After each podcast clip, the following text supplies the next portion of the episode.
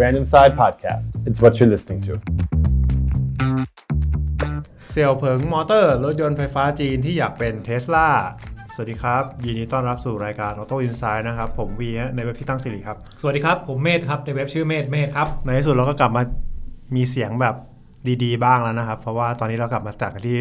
สตูดิโอย่อมๆ แล้ว เรียกว่าสตูดิโออ่ะ คุณกล้าเรียกว่าสตูดิโออ่ะ สตูดิโอแบบคิดขึ้นมาเองอะ เอาเป็นว่าเรากลับมาอัดกันที่ออฟฟิศเลยกัน อ่า ตอนนี้ออโต้ออโต้อินไซต์ตอนนี้กลับมาอัดที่ออฟฟิศแล้ว ครับใช่ เป็น ครับ ตอนแรกหลังจากโควิดเลยนะ ใช่ก็ไม่ได้เจอหน้าไม่ไม่ได้เอาไงนะไม่ได้มีเสียงดีๆมาประมาณ หลายเดือน หลาย หลย น่า เดื จะ อ สี่เดือน อะ ประมาณสี่เดือนนะครับ ไม่ใช่ว่าเราไม่เจอหน้ากันนะจริงๆเราเจอหน้ากันบ่อยกว่าความปกติ เพราะว่าบางทีต้องคุยผ่านซูมผ่านอะไรอย่างนี้ ครับ แต่นี่เป็นการเจอเป็นตัวเป็นๆความจริงก็เจอกันนะ แต่ไม่ จ ได้ ริงๆก็ ไม่ได้ เจอกันตัวเป็นๆตลอดนะครับ แต่มันไม่ได้มา มา เพราะ ม ว่าตัวไม่เป็นก็คงเป็นตัวแบบเย็นๆเลย เดี๋ยว มันคงไม่ดีเท่าไหร่ ไม่ถึงตายแล้วเหรอ โอเค เรากลับเข้าเรื่องงานกันดีกว่า ได้ครับ เอางี้เมื่อกี้คือพี่วีอัดถึงรถยนต์ไฟฟ้าของ อ่า จีน ครับ ที่อยากเป็นเทสลา ใช่ครับ เพราะเขาชื่อว่า เสี่ยวเผิง เสี่ยวเผิง ใช่ หรือว่าถ้าแบบภาษาอังกฤษเนี่ยเขาจะเขียนสั้นๆว่า x แล้วก็เผิง p e n g ครับ เหมือนเอ็กซ์เป่งอะไรอย่างเงี้ยป่ะ ไม่รู้สิครับ แบบเป็น ใช่ใช่ เป็นแบบ expect เนี่ยเหรอหรือไง เออ ไม่คำว่า เผิงเนี่ย หรือว่า P E N G เนี่ย ครับ ถ้าอ่านแบบภาษาอังกฤษล้วนๆเนี่ย ครับ มันจะต้องอ่านว่า เป่งอะเพ่งอะ อะเพลงเพลงกันนะครับ ออกเพ่งะ เห ไร มือนแบ งี้ย บอะเพลงเนี่ยเหรอ เออแต่ว่าแบบว่าเพลินถ้าอ่านแบบฟอนิติกแบบจีนใช่ไหมอี ครับ มันจะออกเสียงเออ มันก็เลยจะเป็นเสียวเผิงประมาณนั้น ครับ วันนี้ทำไมถึงหยิบเรื่องนี้มาเล่าให้เราฟังครับ บริว่าเสี่ยวเผิงหรือ x เผิงเนะครับเขามีข่าวล่าสุดว่าจะจดทะเบียนในตลาดหลักทรัพย์นิวยอร์กละเร็วๆนี้เพอตอนนี้เตรียมเอกสารยื่นอะไรเข้าให้เข้ากับเอ้ยให้กับทางหน่วยงานที่เขารับผิดชอบเรื่องนี้ละ ให้กับตลาดหลักทรัพย์ของอะไรก็ว่าไป ใช่ครับ เตรียมเข้าระดมทุนในตลาดหลักทรัพย์นิวยอร์ก ใช่ เขาเขามีแบบอะไรอะเทรดวอลกันไม่ใช่เหรอทรัมป์ก็ยังแบบ อืม เพิ่งล่าสุดที่เพิ่งอะไรนะกับ t ิ k t o k กับอะไรพวกเนี้ย ใช่ครับ นี่นี่รถยนต์ไฟฟ้าจีนนะ เรียกว่าไงนะไม่กลัวน้ำร้อนเนี่ยเหรอ เออ หมาไม่กลัวน้ำร้อน หมูหมู เอาหมูห มูอะโทษโทษโทษโทษ โอ้โหหมาไม่กลัวน้ำร้อนไม่ใช่หมูหมูไม่กลัวน้ำร้อน โอเคหมูไม่กลัวน้ำร้อนหมูไม่กลัว แต่ น้ำร้อน แบบ เออแล้วยังไงข่าวมันเป็นยังไงไอ้ตัวที่บอกว่า ไประดมทุนรถในอ่าตลาดหลักทรัพย์ของสหรัฐอเมริกา คือเมื่ออยากเข้าจดทะเบียนในตลาดหลักทรัพย์ใช่ไหมครับ ก็จุดประสงค์แรก ๆ เลยก็คือ อยากได้เงินทุนเข้ามา ใช่ ต่อยอดธุรกิจให้ไปได้ไกลกว่านี้ ครับ อันนี้ก็คือเสี่ยวเผิงเนี่ยก็อยากทำอย่างนั้นเหมือนกัน เพราะว่าตอนเนี้ยอุตสาหกรรมรถยนต์ไฟฟ้าเนี่ยบูมมาก ทั้งค่ายรถยนต์ดั้งเดิมเองรวมถึงเหล่าสตาร์ทอัพที่ปั้นแบรนด์ใหม่ๆขึ้นมาเนี่ยก็อยากจะทำให้รถยนต์ไฟฟ้าเนี่ยมันตอบโจทย์ผู้บริโภคได้มากที่สุด เท่าที่จะเป็นไปได้ เงินก็เป็นเรื่องสำคัญ ใช่ครับ เลยจะไปหาเงินมาง่าย อืมประมาณนั้น ๆก่อนเราจะไปเรื่องเสี่ยวเผิงกันต่อเนี่ยอาจจะให้พี่วีรีแคปสั้นๆว่าจีนจีนกับรถยนต์ไฟฟ้านี่เป็นยังไงบ้าง โอ้ก็โตเร็วมากครับ คือเพราะว่าทางรัฐบาลเขาเนี่ยสนับสนุนเต็มที่ ไม่ว่าจะเป็นเรื่องการช่วยลดราคาลงมา ก็คือ รวม มีมีอุดหนุนใช่ไหม อ่า ทำให้ราคารถยนต์ไฟฟ้าถูก ครับ เข้าถึงได้ง่าย ไหนจะเรื่องสนับสนุนเรื่องภาษีด้วย อืม แบบเว้นภาษีให้ทางผู้บริผลิตรถยนต์ไฟฟ้าให้ไม่ต้องแบบจ่ายภาษีเยอะขนาดนั้นอะไรเงี้ยครับก็คือเอาง่ายๆลดต้นทุนลงมาทำให้ผู้บริโภคเนี่ยสามารถครอบครองรถไฟฟ้าได้ง่ายที่สุด เพราะเป้าหมายเป้าประสงค์ของเขาก็คือ อยากให้ลดมลพิษในประเทศอ่ะ เพราะว่าก่อนอันนี้เราจะเห็นว่าจีนเนี่ยเป็นหนึ่งในประเทศที่ PM 2.5 สูงมาก ใช่ครับ แต่ว่าอันนั้นก็เป็นเรื่องหนึ่งแหละแต่ผมมองว่าเขาอยากให้จีนเป็นผู้ยิ่งใหญ่ในตลาดรถยนต์ไฟฟ้าอะไรอย่างเงี้ย ใช่ เป็นเบอร์หนึ่งในโลกใหม่ของอุตสาหกรรมรถยนต์ อืมทั้งนั้นเราก็จะเห็นว่าแบรนด์รถยนต์ไฟฟ้าในจีนเนี่ยมีอยู่ต้องแบบเท่าไหร่ยี่สิบสามสิบแบรนด์อะ ใช่ครับ เยอะมาก ครับ แล้วก็อย่างในบ้านเราเองก็ตามที่สนใจรถยนต์ไฟฟ้าเนี่ยปรากฏว่า มาผลิตในประเทศอาจจะแพงกว่านำเข้าจากจีนอะไรประมาณเนี้ย อ่า ใช่ไหมมันก็มีเรื่องของฟรีเทรดอะไรก็ว่าไป แต่นั่นคือรถยนต์ไฟฟ้าของจีนอ่ะ ครับ แล้วเสี่ยวเผิงเนี่ยนะครับเขาเป็นยังไงบ้าง เซียวเผิงเนี่ยนะครับเป็นหนึ่งในสี่มังกรรถยนต์ไฟฟ้าจีนเท่ไหมเท่ไหม เออมันอันนี้มันถึงพี่วีตั้งเองหรือว่า เขาตั้ง เอ ให้ อสื่อต่างประเทศตั้งให้ครับ เขาจะเรียกว่า are four dragons of Chinese electric vehicle เฮ้ยยะ เป็นหนึ่งในสี่บังกร ใช่ครับ แล้วสี่บังกรนอกจากเสี่ยวเผิงแล้วมีใครอีกบ้างครับ มีนิโอครับนิโอเนี่ยเราเคยพูดกันไปแล้วรอบหนึ่ง อ่า ในเทป ใช่ เก่า ครับ ๆว่าเขา ใค เป็ ร นยัใครงไง สน บ้าง ใจนิโอไปฟังกันได้ อ่าใช่ครับ ก็คือสตาร์ทอัพ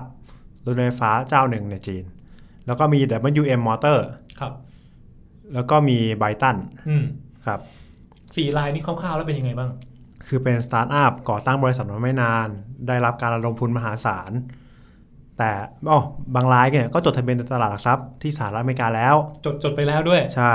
ระดมทุนไปแล้ว เพิ่งก่อตั้ง อืม ขายรถได้ยัง บางรายก็ขายได้แล้ว แต่ขายได้นิดหน่อยเป็นหลักหมื่น เพิ่งเริ่ม อ่า บางรายก็ยังไม่ได้ขาย บางรายยังไม่ได้ขายเลย มาแต่แนวคิดล้วน แล้วระดมทุนในตลาดหลักทรัพย์ ๆ แล้ว โอ้โหเฮ้ยเก่งนะ อืม บ้านเราเนี่ยกว่า แต่ละบริษัทจะเข้าตลาดหลักทรัพย์ได้เนี่ย คือยากนะ ครับ ต้อง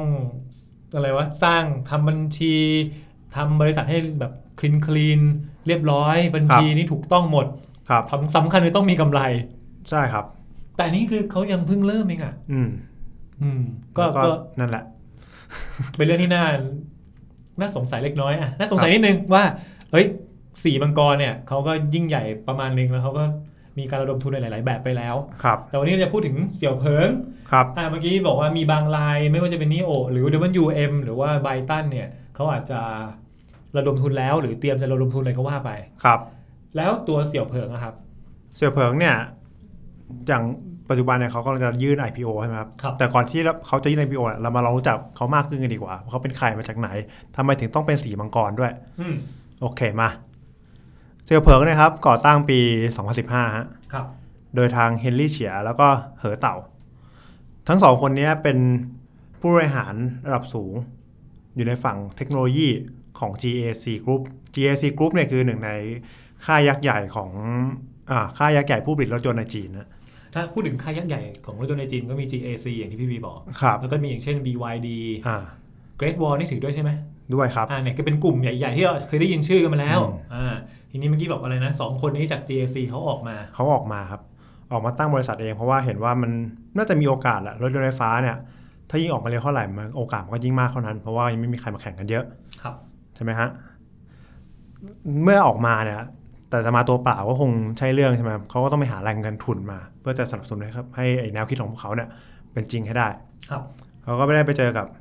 เหอเสี่ยวเผิง ชื่อยากเนาะ คือ ตอนนี้เดี๋ยวก่อนนะจำได้ว่าตอนก่อนก่อนหน้าเนี่ยเอพิโซดก่อนหน้านั้นเราเคยพูดถึงชื่อเยอรมันไปนะ เออ เราก็ออกเสียงยากนะคราวนี้มาเจอจีนนะ อันนี้ก็ไม่แพ้กันฮะ โอเค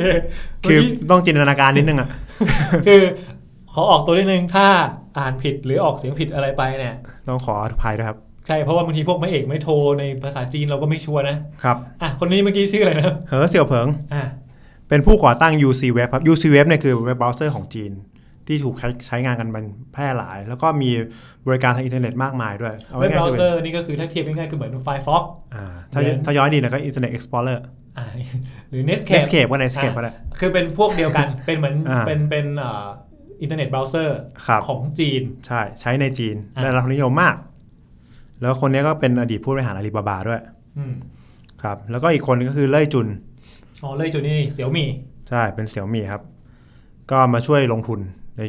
ช่วงแรกเลยช่วง อ๋ ก่ อ อ แส ตั้ ด ง ง บริ ว่า ษั เป็ ท นเหมือนกับเป็นซีดดิ้งเลยดิเหมือน ใช่ครับ ให้เงินทุนเริ่มต้น ใช่ครับ แผนธุรกิจเนี่ยตอนที่ทางสองผู้ก่อตั้งเขามาเสนอเนี่ยก็คือ เราเนี่ยจะนำตลาดรถไฟฟ้าด้วยเทคโนโลยีล้วนๆพัฒนาเองทุกอย่าง ไม่ว่าจะเป็นซอฟต์แวร์ ตั้งโรงงานเอง วิจัยพัฒนาเองเอาง่ายๆคือทุกอย่างต้องคิดโดยทางเสี่ยวเผิงหมด และตัว เพื่อ ฮา ให้มัร์ดน แว ดี ร์ ที่สุดฮาร์ดแวร์ก็ออกแบบเองครับ แล้ว ฮา ก็ ร์ดแว ผ ร์ ลิต ก็คือตัวรถตัวรถยนต์อะนะ ใช่ครับ ก็คือผลิตเองด้วย อืม ออกแบบเองทำให้ได้เองทุกอย่าง แปลว่า เพื่อคุมคุณภาพแล้วก็สร้างประสิทธิภาพที่สูงที่สุด จะทำเองหมด ใช่ครับ ประมาณนั้น โอเค นั่นแหละครับ เขาก็มีวิสัยทัศน์ประมาณนี้มา แล้วก็ปี 17เนี่ยก็เริ่มแบบเห็นว่ามีรูปเป็นร่างมาแล้ว เช่น การเริ่มมีรถต้นต้นแบบ การเริ่มเอาแนวคิดเนี้ยไปเสนอกับฝั่งนักลงทุนอื่น อันนี้คือก่อตั้งปี 2015แล้วปี 2017 ก็คือผ่านมาประมาณ อ่า สักสองปีใช่ไหม ๆ ใช่ครับ อ๋อเขาก็เริ่ม เริ่มไปขาย ขายแนวคิด ขายแนวคิดอ่ะ อ่า เริ่มไปขายแนวคิดละ ก็เริ่มมาลงทุนได้อีก 2,200 ล้านหยวน เดี๋ยวนะ ไอ้นี่ผ่านมาสองปียังไม่มีอะไรเลยนะ ใช่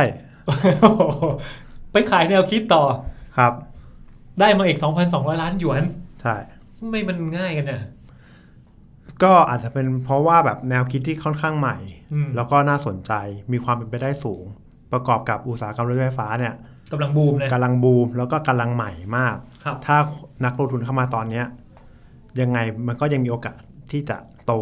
แล้วแบบไปยาวๆเลย อ๋อ ช่วงนั้นถ้าเกิดเทียบก็คือเหมือนเขาอาจจะเป็นช่วง pre seed หรืออะไรแบบ pre series A อะไรเงี้ยนะ ครับ เหมือนถ้ารีบลงตอนเนี้ย อืม เดี๋ยวผม A B C เมื่อไหร่นี่ คุณไม่ทันนะตกขบวนนะ เออกระชูดนะ อ่าคุณตกขบวนนะ คือ แม่ ยิ่งแบบความที่เขาอยากพัฒนาเองอะทั้งระบบ AI ซอฟต์แวร์ต่างๆเนี้ยมันก็ยิ่งจูงใจว่าเฮ้ยมันก็เหมือนเหมือนเทสลานี่ บริษัทนี้ก็น่าจะเป็นไปได้นะ อ๋อ นี่คือเหตุผลที่พี่บีบอกว่าเป็นรถยนต์ไฟฟ้าจีนที่อยากจะเป็นเทสลา ครับ เหมือนอีลอนมัสที่เขาทำทุกอย่างเองหมดเลย ใช่ อ่าก็ดูโอเคนะ อืมมีวิสัยทัศน์ไง อ่า เขาขายวิสัยทัศน์ได้มาลงทุนได้มา 2,200 ล้านหยวนหรือประมาณ 12,000 ล้านบาท โอ้โห ทำไมได้ง่ายเนาะ เนาะ เออ ก็ก็เหมือนอย่างที่ใครบอกอ่ะ ผมฟังมานะ เหมือนเงินมันลดอ๋อชาติชาติชาติชาติคุณฟังว่า ว่าว่าไงคุณคุณชาติชาติคุณเอ่อคนที่แข็งแกร่งที่สุดในปัตตภีเขาว่าไงครับ เขาบอกว่าตอนนี้เงินมันล้นโลกอ่ะ อ๋อ อ่าใช่ มันเป็น อ่า มันเป็นแนวมันเป็นสิ่งที่เกิดขึ้นปรากฏการณ์ที่เกิดขึ้นพร้อมๆ กับสตาร์ทอัพ ใช่ครับ คือเงินมันเยอะมากจนไม่รู้ว่าจะเอาไปลงทุนที่ไหนอะ เออ พอมีใครมีแนวคิดขายฝันที่ดูมีความเป็นไปได้สักนิดนึงอ่ะ ครับ เงินก็พร้อมจะ พร้อมจะไปอ่ะ อ่า ยิ่งตอนแล้วแบบคือเงินมันล้นเนี่ยประมาณเนี้ยคือมันก็เลยแบบไม่ต้องสงสัยว่าเขาเรียกแบบ 2,200 ล้านหยวนหรือ 12,000 ล้านบาทได้แบบ เนี่ยปุ๊บเดียวโดยไม่มีอะไรเลย แต่เขามีวิสัยทัศน์แล้วก็มีอะไรอย่างเงี้ย แต่ไม่แน่ไอ้สองปีนั้นเขาอาจจะเริ่มเป็นรูปเป็นร่างอะไรบางอย่าง แล้วก็ได้อาจจะมีโค ครับ รงมีโครงของโรงงานอะไรอย่างเงี้ย ครับ นะอ่ะโอเค หลังจากที่ได้จากอะไรนะ UC Web ใช่ไหมครับ แล้วอาจจะมี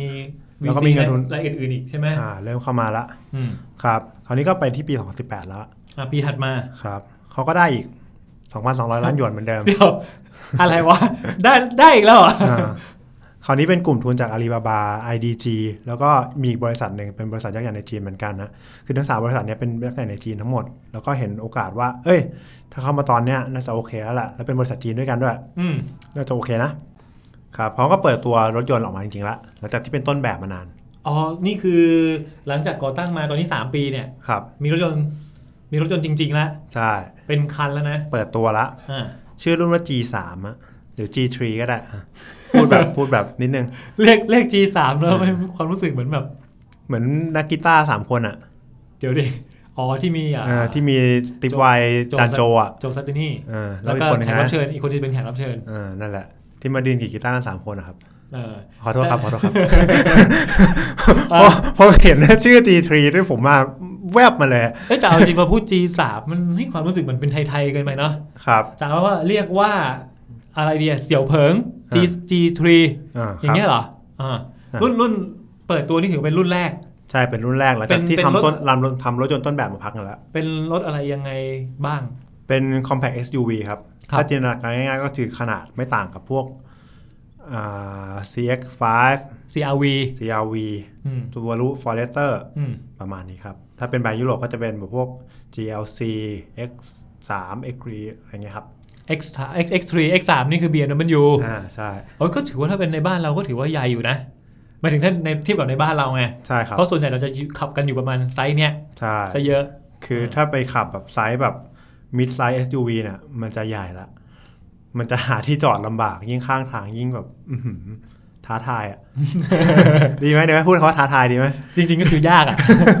หาที่จอดยากก็บอกไป นั่นแหละครับ โอเคโอเคกลับมากลับมา แล้วแล้ว กลั กา บมาร เปิดตัวรถของเขาเป็นไงบ้าง ทำที่ CES คือ งานที่สหรัฐอเมริกาครับ โอ้ Consumer Electronics อ่ะ เออเออเออ อ่า ที่จัดตอนต้นปี ใช่ ของทุกปีเลย ใช่นั่นแหละ เปิดที่งานนั้นเลย อืม ก็ดูแบบอื้อหือนี่ก็คือแบรนด์รถไฟฟ้าจีนมาเปิดตัวในนี้เลยนะ ก็ดูแบบ อืม CES นี่มันงานชื่ออะไร Consumer Electronic Show อืม อะไรประมาณเนี้ย ครับ จัดช่วงต้นปีที่ลาสเวกัสปะ ใช่ครับ อ่า ประมาณนั้น ก็จะรวมเทคโนโลยีต่างๆ มากมาย ครับเฮ้ยถือว่าไปเปิดที่นั่นได้ก็ไม่ธรรมดานะ อืม ปกติงานนั้นมันก็จะต้องเปิดแต่พวกของอเมริกาของยุโรปอะไรเงี้ย ครับ แต่นี่จีนเข้าไปเปิดอยู่ ก็ก็เยอะแล้วล่ะ ใช่ แต่นี่ก็เป็นหนึ่งในแบรนด์ที่เขาไปเปิดได้เหมือนกันด้วย ใช่ครับ ยิ่งเป็นรถด้วยยิ่งไม่ค่อยไม่ค่อยเกี่ยวเท่าไหร่อะ เออเออเออใช่เป็นรถยนต์แต่ไปเปิดในงาน แต่หลังๆรถก็เริ่มเข้าไปใน RTS มาก CS มากขึ้นนะครับ เช่น Mercedes-Benz ก็เข้าไปบ้าง อืม เหมือนกัน คือเหมือนแบบเขาเห็นว่า งานนี้มันเป็นเทคโนโลยี แล้วคนเนี่ยปัจจุบันเนี่ยตัดสินใจซื้อรถยนต์จากเทคโนโลยีก็มากขึ้น ดังนั้นถ้าเราเอาโปรดักต์เนี่ยไปใกล้กับคนมากกว่าเดิม น่าจะดีกว่า ไม่ต้องรองานพวกมอเตอร์โชว์อะไรแล้ว ใช่ครับ แบบที่ดีทรอยต์ที่อะไรเงี้ยไม่ต้องละ อ่า เปิดที่งานนี้ซะเลย ใช่ แล้วจังหวะดีด้วยมกราต้นปีเลยอ่ะ ครับ อืม รัวๆ เปิดมาแล้วการตอบรับดีไหมครับ ก็โอเคครับดีครับ แต่ก็ยังส่งมอบไม่ได้นะ ก็คือ โอ้ เปิดตัว เปิดเฉยๆ จอง อ่าเปิดให้จองแล้ว นั่นแหละครับ อ่า แล้วก็มีระดมทุนอีกรอบหนึ่งเหมือนกัน โอ้โห คือเงินเงินมันหมุนมาบ่อยจังเลยอย่างเงี้ย เฮ้ยถ้าผมเป็นเจ้าของเนี่ย ผมระดมทุนแล้วผมหนีเลยได้ไหม ไม่ได้ดี คือเดี๋ยวก่อนนะระดมทุนได้เยอะขนาดเนี้ย ครับ รวยแล้วอ่ะ ครับ ไม่ต้องทำแล้วไหมย ไม่ได้ อ่ะโอเคเดี๋ยวก่อนนะพอเปิดปี 2018 ต้นปีเปิดตัวการตอบรับดีมีคนจองแล้ว ครับ ระดมทุนอีกแล้ว ครับ เอออ่ะคราวนี้ได้เท่าไหร่ยังไงครับ คราวนี้ได้อีก 4,400 ล้านหยวน อ่าเบิ้ลขึ้นไปเลยอ่ะ อืม ทุกที 2 ครั้งแรกนี่ได้ครั้งละ2,002 าก็ได้ 21,000 ล้านบาท อื้อหือ คราวนี้ก็จะมีลายขึ้นลายผลิตขึ้นโรงงานสร้างออฟฟิศทั้งในจีนแล้วก็ในสหรัฐอเมริกาเพื่อจะออกแบบอะไรเงี้ยครับ อ้าวแล้วเดี๋ยวนะไอ้สองปีก่อนหนั้านนี่มันไม่ได้มีโรงงานไม่ได้ขึ้นหลาย ยังไม่ ผ ได้ ลิตเหรอ มีโรงงานชัดเจน อ๋อเป็น OEM อะไรอย่างงี้ป่ะ ไม่สิยังไม่เสร็จไง เอ้าเฮ้ยขอโทษนะเพิ่งผมคุยมาตั้งนานผมเลยว่าไอ้ระดมทุนไปสองครั้งแรกเนี่ย ครับ มันได้ครั้งละหมื่นหมื่นสองพันล้าน ก็เอา บาท ไปสร้างบ้างแต่ก็ยังไม่เสร็จ แต่ก็ครั้งนี้ก็มาทำให้มันเสร็จยิ่งกว่าเดิม ดียิ่งกว่าเดิมมีประสิทธิภาพยิ่งกว่าเดิม อ๋อ คือสมบูรณ์แล้ว อืม พร้อมสร้าง ครับ แปลว่าคนที่จองมาจากงาน CES เนี่ย อ่าก็เตรียมพร้อมส่งมอบได้เลย เตรียมได้รับรถยนต์แล้วนะ ใช่ครับ แล้วยังไงต่อครับ นั่นแหละครับ เมื่อกี้เราพูดถึง 48 ใช่ไหมฮะอันนี้ก็มันไป 19 บ้าง 19 เนี่ยทางเสี่ยวเผิงเนี่ยได้เปิดตัวชื่อรุ่นว่า P7 นี่คือปีที่แล้ว ครับ 2019 ครับ ครับ P7 เนี่ย P7 นี่เป็นหน้าตาเป็นยังไงครับ เป็นซีดานสี่ประตูฮะเก๋งสี่ประตู คันนี้จะมาชนกับโมเดล3เลย Model 3 Tesla ของ เทสลา หมายถึงโมเดล3อะนะ ใช่โมเดล3อ่ะ อืม จริงๆ มันต้องเป็นตัว E อ่ะ เพราะมันต้องเรียงเป็นว่าเซ็กซี่ อ่า เออนั่นแหละ กลับมากลับมา อ่ะตัวนี้ตัวนี้คือเมื่อกี้ชื่ออะไรนะ อ่า P7 ครับ P7 P7 P7 นี่ออกมาเป็นซีดานนะอ๋อเป็นยังไงบ้างครับ เพราะว่าตอนแรกเนี่ยเป็น SUV มาละ ตามกระแสหน่อย คราวนี้ก็มาเกาะที่รากฐานเหมือนเดิมก็คือรถเก๋ง ขอขอย้อนไปนิดนึงไอตัวตัวก่อนหน้าเนี้ยที่เป็นที่เป็น SUV compact เนี่ย ครับ ตกลงส่งมอบไหม ยังดิ อยู่ระหว่างส่งมอบอ๋อส่งอ๋อตอนเนี้ยคือถ้าเป็นปี 19เนี่ยก็คืออยู่ระหว่างส่งมอบแล้ว แปลว่าผลิตเสร็จแล้ว ใช่ เริ่มส่งมอบ เริ่ม แล้ว ส่งมอบแล้ว อ๋อ ก็คือไอตอนปี 2018 ที่เราคุยกันเนี่ย ครับ เขาก็ผลิตจริง แล้ว ครั ก็ บ เริ่มส่งมอบให้กับคนที่จองไว้จากในงาน ครับ หรือซื้อหลังงานก็ว่าไป ครับ แต่นี่คือ 2019 นี่คือออกโมเดล 2 แล้วด้ควรั ย บ อ่า ใช่ครับ ครับ พร้อมวันนี้นะครับเขายังเปิดบริการร่วมเดินทางของตัวเองด้วย บริการร่วมเดินทางก็มันจะเหมือนพวกแบบ Uber หรือว่า Grab อะไรเงี้ยครับ อืม แต่แบบจำกัดแค่พื้นที่จำกัดจำกัด ก็คือใช้รถของเขาเองนะครับให้บริการ ก็เป็นการต่อยอดเป็น mobility service คือไม่ได้เป็นแค่บริษัทออกแบบรถยนต์ หรือขายรถยนต์อย่างเดียว แต่เป็นทุกสิ่งทุกอย่างที่เกี่ยวกับการเดินทางอะ ฟังฟังดูดีไหม เท่ไหม เออ มีวิสัยทัศน์ เป็นทุกสิ่งทุกอย่างที่เกี่ยวกับการเดินทาง อ่า อ่าแล้วยังไงต่อ นี่ก็ดูดีไงดู ดี โอเค โอเค อ่าก็นั่นแหละครับ ก็เป็นทุกอย่างที่เกี่ยวกับการเดินทาง แล้วคราวนี้เขาก็ได้ลงทุนได้อีก เดี๋ยวนะเฮ้ย คือ เรา คือแม่งหลายรอบมาก เราคุย บางที พอดแคสต์มาเนี่ย เราลงทุนกันบ่อยมากอะ ใช่ครับ คราวนี้ได้จากเสี่ยวมี่อีก 400 ล้านดอลลาร์ อืม ประมาณ 1 2ื่นก็ประมาณตัวเลขเท่าเดิมครับ ส่วนปี 2 0 2 0 ก็คือปีนี้นะครับ ครับ ตั้งแต่ต้นปีที่ผ่านต้นปีเนี่ยมาเนี่ยเขาก็ระดมทุนอีก 2 รอบ เฮ้ย แล้วลงอีกสองรอบไปแล้วเหรอ ครับ นี่คือ อ่าอ่าสองรอบนี้เท่าไหร่ยังไงครับ อ่ารอบหนึ่ง400 ล้านดอลลาร์ อีกรอบหนึ่ง500 ล้านดอลลาร์ โอ้โหอีกครั้งละประมาณหมื่นอ่ะ ใช่ โดยทั้งสองก้อนเนี้ยจะมีจากทั้งกลุ่มทุนจีนแล้วก็กลุ่มทุนอาหรับเข้ามาลงทุน อ๋อคราวนี้มีกลุ่มตะวันออกกลางใช่ไหมอาหรับ ใช่ครับ เข้ามาเข้ามาร่วมด้วย ครับ อืม นั่นแหละครับ นี่ต้องบอกว่าตั้งแต่เขาตั้งมาตั้งแต่ปี 2015 เนี่ย มีรถออกมา 2 รุ่น ใช่ ขายไปได้เยอะไหม มาเรามาดูตัวเลขสองมอบดีกว่า อ่า ดีไหมอันนี้เป็นเพียงตัวเลขที่เราสงสัยกันว่า เราลงทุนกันได้เยอะขนาดนี้ ส่งมอบไปเท่าไหร่ มาครับเริ่มที่รุ่น G3 ก่อน หรือ G3 SUV compact เนี่ย เริ่มผลิตเดือนพฤศจิกายน ปี 61 61 ก็คือปี 2018 ครับ ส่งมอบไปทั้งหมด 18,700 กว่าคัน 18,000 อืม ก็ไม่น้อยนะ ก็โอเคกับระยะเวลาสั้น อ่า ๆ ครับ อันนี้คือตัวเลขถึงเดือนกรกฎาคม 63 นะครับ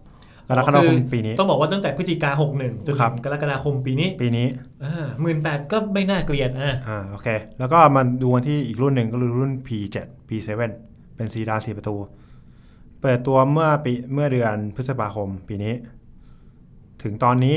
ถึงสิ้นเดือนกรกฎาคมเนี่ย ส่งมอบไปประมาณ 1,966 คัน ก็ตีไปประมาณ 2,000 คัน 2,000คันกับเวลาแค่แบบไม่กี่เดือนเอง ครับ ก็ก็ไม่น่าเกลียดอ่ะ อืมก็เรียกว่าก็โอเคแหละ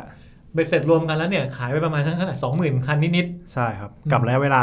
ๆ หน่อยๆแค่อย อ่ ่า าแต่ คื ละ อมันอาจจะ ลงทุ ไปมันอาจจะไปเทียบกับแบบจำนวนการขายรถยนต์ของโตโยต้าหรือว่าอื่นหรือว่าจะเป็นค่ายยักษ์ใหญ่ในจีนเอง อย่างเช่น Great Wall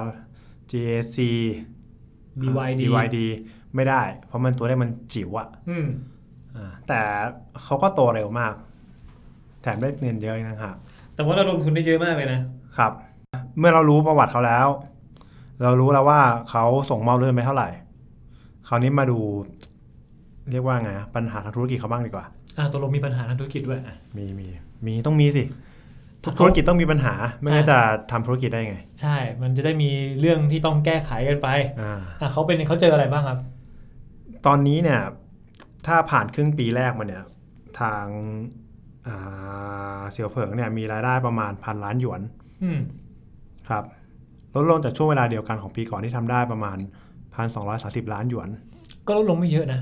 ครับก็นิดหน่อยอาจเพราะโควิด -19 เนี่ยทำให้การขายรถยนต์ไฟฟ้าลำบาก ไม่สามารถเปิดโรงงานได้ ไม่สามารถเปิดโชว์รูมได้อ่าอันนี่เขาเข้าใจกันได้นะครับ อืม แต่ถ้ามามองกันที่งบกำไรขาดทุนอะถ้าครึ่งปีแรกของปี 63 เนี่ยอ่าเสี่ยวเผิงเนี่ยขาดทุนถึง 795 ล้านหยวน เมื่อกี้ขายได้ เมื่อกี้รายได้อะนะพัน อ่า พันกว่าล้าน อ่าขาดทุนไป 700 กว่า ขาดทุนไปเจ็ดร้อย แต่ก็ตัวเลขขาดทุนเนี่ยก็น้อยลงกว่าจากปีที่แล้วนะครับ ปีที่แล้วเนี่ยขาดทุนไปพันเก้า อืมอ๋อก็ดีนี่ก็ก็อย่างน้อยมันก็เป็นเป็นทิศทางที่ดีขึ้น อืมแต่เขาก็กังวลนะครับ เพราะว่านอกจากไอ้โควิด -19 แล้วเนี่ย ตอนเนี้ยบริษัทรถยนต์ไฟฟ้าในจีนใหม่ ๆ เนี่ย ค่อนข้างกังวลว่า การสนับสนุนของภาครัฐอะที่จะสิ้นสุด จริง ๆ ต้องสิ้นสุดปีนี้นะครับ ถ้าสิ้นสุดแล้วมันจะเป็นยังไง คนจีนจะมาซื้อรถไฟฟ้าไหม ทุกอย่างจะกลับมาบูมอู้ฟู่เหมือนเดิมหรือเปล่า ก็ไม่มีใครรู้ แต่ด้วยรัฐบาลจีนก็คงเห็นใจมั้งครับ ว่าเนี่ยก็โควิด -19 ก็ทำพังไปเยอะ แล้วก็ ไอมาตรการต่างๆนั่นก็น่าจะตอบอีกนิดนึง เขาเลยบอกว่าแทนที่จะสิ้นสุดก็สิ้นสุดสิ้นปีเนี้ยสิ้นสุดปี 64 ก็คือปีหน้า ปีหน้านี่คือทั้งปีเลย ใช่ แปลว่าไอไอมาตรการของภาครัฐก็คือที่เราคุยกันตอนแรกใช่ไหมไม่ว่าจะเป็นเรื่องของการอุดหนุน อ่า เรื่องของภาษี ครับ เรื่องของการช่วยเหลือต่าง ครั ๆ บ จริงๆต้องหมดปีนี้ ครับ ก็เลยไปเป็นปีหน้าแทน ครับก็ต่ออายุให้ อืม เพื่อทำให้ทุกอย่างมันช่วยช่วยๆกันอะ อืม ประมาณนั้นครับ ครับ นอกจากนี้นะครับ เสี่ยวเผิงยังมีปัญหากับเทสลาแบบจะตรงก็ไม่ตรงอะ่ะ คือทางเสี่ยวเผิงเนี่ยเขาผลิต เรียกว่าไงซอฟต์แวร์รถยนต์ไร้คนขับด้วยตัวเองใช่ไหมฮะ อย่างที่เรา ใช่ กล่าวไว้ตอนแรก อืม ใช้ระบบ AI ก็คล้ายๆ Auto Pilot ของเท sla ครับ แต่อันนี้เขาจะเรียกว่า X Pilot แล้วไอ้ทีมงานพัฒนา X Pilot เนี่ย มันด้านมีอดีตพนักงานเท sla เข้ามาอยู่ในทีม อ่ะก็เป็นเรื่องปกติ อ่า ก็ผมทำงานอยู่บริษัทหนึ่งผมก็ลาออก ผมก็มาเข้าอยู่ที่หนึงไง อืมแต่เทสลาเขามองว่าแบบเหมือนมันขโมยอ่ะ อ๋อ มีความสงสัย อ่าครั ว่า บ อาจจะ ขโมยเทคโนโลยีมาหรือเปล่าอะไรเงี้ย อืม อันนี้ก็แบบก็ยังยังเป็นอยู่ในช่วงถกเถียงกันอยู่ ยังเป็น มันจะเป็นยังไง ข้อสงสัยที่ อืม พูดคุยถกเถียงกันอยู่ ครับ ยังไม่ได้มีข้อสรุปว่ามันตกลงมันเป็นยังไง ครับ อืม อันนั้นแหละครับ ถ้ามาว่ากันเรื่องดีไซน์กันบ้าง อันเนี้ย เก็บทางพี่แม่อาจจะยังไม่ได้เห็นรูปมากมายนะแต่ก็ต้องบอกว่าล้ำพอสมควร เอาจริงมาผมเห็นรูปแล้วผมก็จำไม่ได้ ว่า คือมันออกมาเยอะมากแล้วบางที ใช่ มันก็ไม่แน่ใจว่า ไอ้นี่ยังเป็นต้นแบบอยู่ ครับ แต่ไอ้นี่เป็นของจริงแล้ว แล้วมันก็ออกมาหลายรุ่นหลายยี่ห้อใช่คไหมรับ หลายแบรนด์ ของเสี่ยวเผอเองพี่บีมองว่าไงบ้าง ล้ำสมัยแล้วกันฮะ อืม เรียกว่าโค้งโค้งๆแล้วก็มีความมินิมอลอยู่ เยอะมาก อืม มันไม่ได้เหมือนไซเบอร์ มันไม่ได้เหมือนไซเบอร์ทรัคใช่ไหม อันนั้นไม่ช่างมันเถอะ เฮ้ยไซเบอร์ทรัคนี่ อันนั้นเหมือนหลุดมาจากเกมเพย์หนึ่งอะ มัน เป็น กระบะของอีลอนมัสนะ เออ เหมือนแบบหลุดมาจากเกมเพย์หนึ่งอะคุณคิดดูแบบเหมือนแบบคลาวที่เป็นมือเป็นก้อนๆอะ อ๋อ พี่บีจะบอกว่ามันเหมือนเกมที่เป็นโพลีกอนอยู่ มันเป็นรถที่เป็นโพลีกอน เออ มันเป็นเหลี่ยม ใช่เหมือนยังเคาะไม่เสร็จอะ ๆ เฮ้ยพูดอย่างนี้เดี๋ยวสาวกอีลอนมัสเขาโกรธเอานะ ผมว่าเขาก็ฮึบอยู่ในใจอะ ก็ประมาณนี้นะครับ เป็นเรื่องของ e x p e r t นะครับว่าจะเป็นยังไงต่อไป แต่ถ้าในความเห็นวีก็คือ e x p e r t ก็นั่งเสี่ยวเผิงหรือ e x p e r t เนี่ยก็นั่งน่าจะเป็นสีมังกรต่อไป แล้วก็น่าจะได้เติบโตมากกว่านี้อีก เพราะว่าด้วยแนวคิดหรือว่าการระดมทุนอย่างเงี้ยมันได้เงินมาเยอะมาก เขาก็คงพยายามที่จะขายรถยนต์ให้มันเยอะกว่านี้ครับโดยเฉพาะรถยนต์ไฟฟ้าแล้วก็จะเปิดตัวรถยนต์ใหม่ๆอีก เพิ่มเติมเพื่อจะจูงใจอีก ก็คงต้องเปิดตัวเพิ่มแหละ ครับ แต่ว่าอันนี้คุยไปนิดนึงแล้วกันว่ามันเป็นที่ตอนแรกผมคุยว่า ถ้าได้เงินเยอะขนาดนี้นี่คือ ลาออกเลยดีกว่า คือรวยแล้ว อันนี้คือพูดเล่น แต่ว่าแนวคิดสตาร์ทอัพมันเป็นอย่างนี้อยู่แล้วใช่ไหมว่า ครับ คุณได้เงินมาเยอะเนี่ย ประเด็นคือคุณต้องทำอะไรก็ได้กับเงินน่ะ ครับ ทำให้มันจะเพิ่มตลาดขยายตลาดหรือ ครับ ว่าจะวิจัยหาโปรดักต์ใหม่ๆอะไรเงี้ยอันนี้มันคือหน้าที่ที่เขาต้องเอาเงินมาใช้ ครับ ถ้าไม่ใช้เงินนี่โกรธนะ โดนดุอะ เออ โดนดุจริงจังเลยอะ แล้วบางทีได้เงินมาเนี่ยในระยะเวลาปีสองปีแล้วต้องใช้ให้หมดด้วยนะ ใช่ครับ เออแล้วต้องใช้ให้อย่างมีประโยชน์ด้วยอะไรอย่างเงี้ย อืม มันก็คงมีมีเงื่อนไขในการรับเงินอยู่ ครับ อ่ะสุดท้ายแล้วพี่บีสรุปหน่อยว่าเสี่ยวเผิงเขาจะอะไรยังไงระดมทุนเยอะจังแล้วจะเข้าตลาดหลักทรัพย์ได้ไหมเนี่ยยังดูลูกผีลูกคนอยู่เลย ก็คงเข้าได้แหละครับมันเอกสารมันพร้อมจะหมดแล้วอะ่ะ มันตอนนี้มันเหลือแค่สงครามการค้าที่มันอาจจะแบบสร้างความลำบากให้กับเสี่ยวเผิงนิดหน่อย อืม อ่ะโอเคอาจจะไม่นิดแหละ เพราะเขาก็คงขายที่อเมริกาได้ลำบากแทนที่จะขยายตลาดไปที่นั่นได้ อาจจะมีอุปสรรค เหมื กั อนน ยา ตามที่ วๆ คิ ใช่ ด ไหม อ่า ความสัมพันธ์มันไม่ค่อยดีเท่าไหร่ ใช่ ก็นั่นแหละครับ ก็ต้องติดตามกันต่อไปว่าเขาจะเอายังไง จะโตแต่ในจีนอย่างเดียวเลยหรือเปล่า หรือว่าจะขยายไปที่อื่นบ้าง เพราะว่าสาระคงยากหน่อยช่วงนี้ ก็ต้องติดตามนะครับ แล้วก็รถรุ่นรุ่นใหม่เนี่ยเป็นยังไงอันนี้ก็ต้องติดตามเหมือนกัน เพราะยังไม่ได้บอกว่ามาเป็นซีดานหรือว่าเป็น SUV หรือจะเป็นรูปแบบไหน ครับ อาจจะเป็นตู้ซิ่งก็ได้นะ เฮ้ยรู้สิไงคงไม่ใช่อะ รถตู้ไฟฟ้าอย่างเงี้ย อ๋อ อันนั้นเพื่อการพาณิชย์เพื่อการพาณิชย์ อ่า โอเค โอเค ก็นั่นแหละครับ ก็เสี่ยวเพิงก็จบไปเป็นเท่านี้นะฮะ ถ้าเทปหน้าจะเป็นอะไรต่อไปรถอินไซต์จะนำเสนอเรื่องอะไรก็เดี๋ยวลองติดตามกันนะครับสำหรับวันนี้ก็ต้องลาไปก่อนครับ สวัสดีครับ สวัสดีครับ Brand Inside Podcast. It's what you're listening to.